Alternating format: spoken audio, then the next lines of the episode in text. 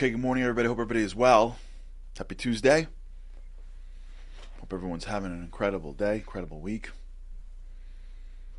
Spoke yesterday about the concept of thresholds. Everywhere in life, what you're looking at is thresholds, if you can see closely. Our idea is to put God in your thresholds so that you understand the depth and the power, and you get the extra protection and support when you cross into thresholds. But understanding how thresholds work are critical. Critical. Years ago, I was sitting in a meeting with a CEO of a company, and his father was sick, and he was, I guess, the responsible son so dealing with doctors, and it was you know a difficult time for him personally. And I remember in this meeting it was a very complicated meeting, and the investment that he made into this massive asset he was seeing was going in a different direction. It was really professionally challenging. So he's sitting in the meeting, and the phone call comes in, and he looks at what it is, and it's his father's doctors, and he excuses himself. And I watch through the glass, I can almost, because I was sitting at the door, I can almost like sort of hear bits and pieces. It was not good at all. His father passed not far, not far after that, but the conversation with the doctor was not a positive one. And I watched him outside, like, finish the call and like compose himself. Like I can almost see in his brain he had to shift back. There was a whole bunch of people waiting for him in the room. And he had to lead. But he was caught up in this other thing that was more important. So I watched, like, I, I watched him. It was fascinating. I was really young. I was in the beginning of my career.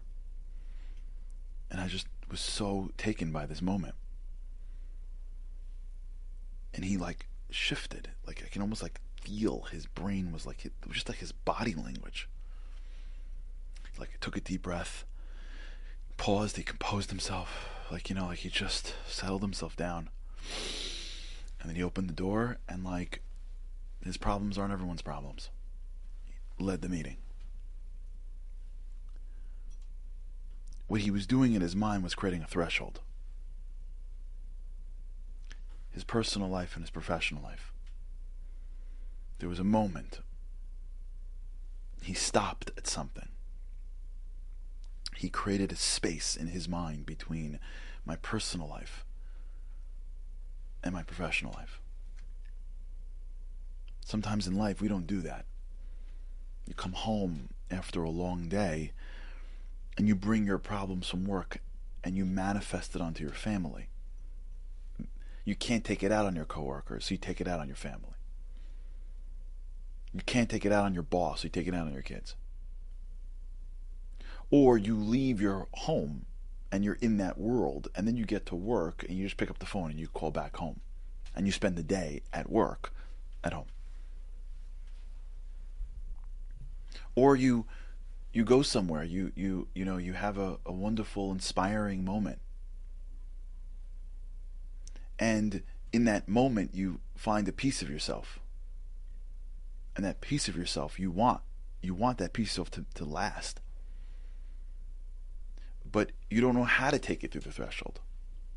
You don't know how to go to a threshold and say, hey, I'm here now. I'm about to go out there.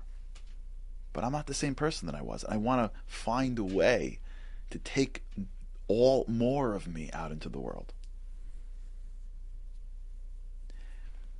When we pause for a brief moment at the thresholds of our lives, we take we take we give our minds the ability to be able to make the next thing we're doing more powerful. When life is a constant treadmill and we're always running on it, there's no thresholds.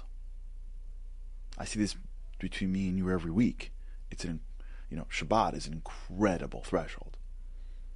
There's this it, it, it's like an incredible threshold, right? Because there's this there's this world that descends on you at a moment in which totally everything's different. The rules change. The the purpose changes. And it happens every week. So I, it's it's an amazing feeling when you go from Friday to five minutes before Shabbat till Friday five minutes after Shabbat, where like your world changes, like literally, what you do, what you don't do, what you can do, what you can't do. You know, getting in that last email versus I gotta wait to send it tomorrow night, like that mentality what happened? It's Friday. It's 418 and now it's 425. You know what happened? The world changed. And Shabbat came. And for me, that threshold is one of the most powerful moments of the week. And the threshold on the way out too. When you leave Shabbat.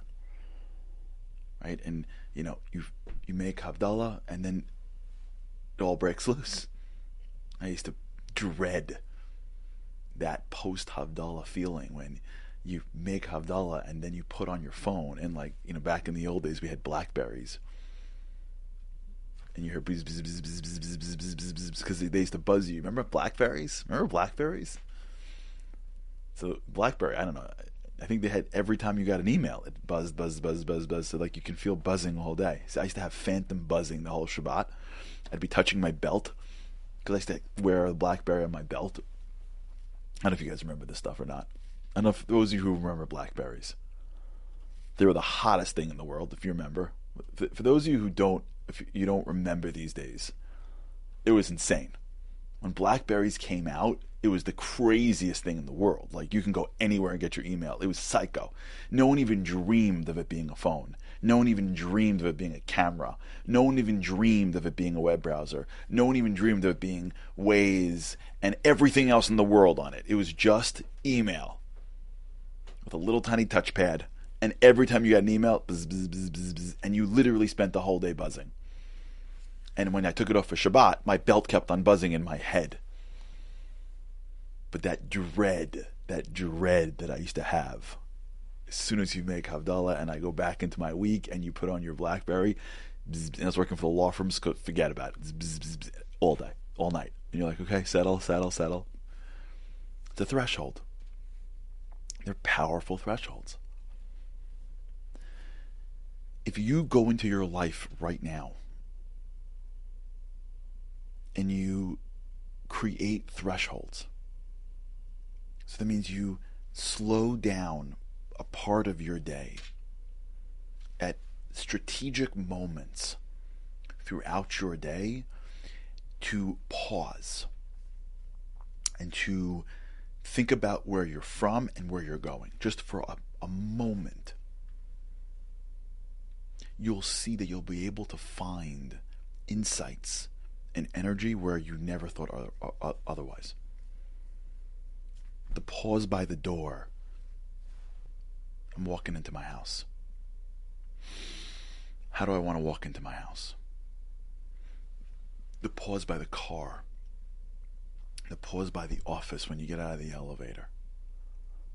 Right? The pause in between the things you're doing during the day. That breath, that pause, that moment of reflection that could be less than 60 seconds. You are time stamping your day. It's not just one long, continuous treadmill now. You're putting in mile markers. You're putting in thresholds. You're creating opportunities for reflection in the day at moments in which you're shifting what you're doing.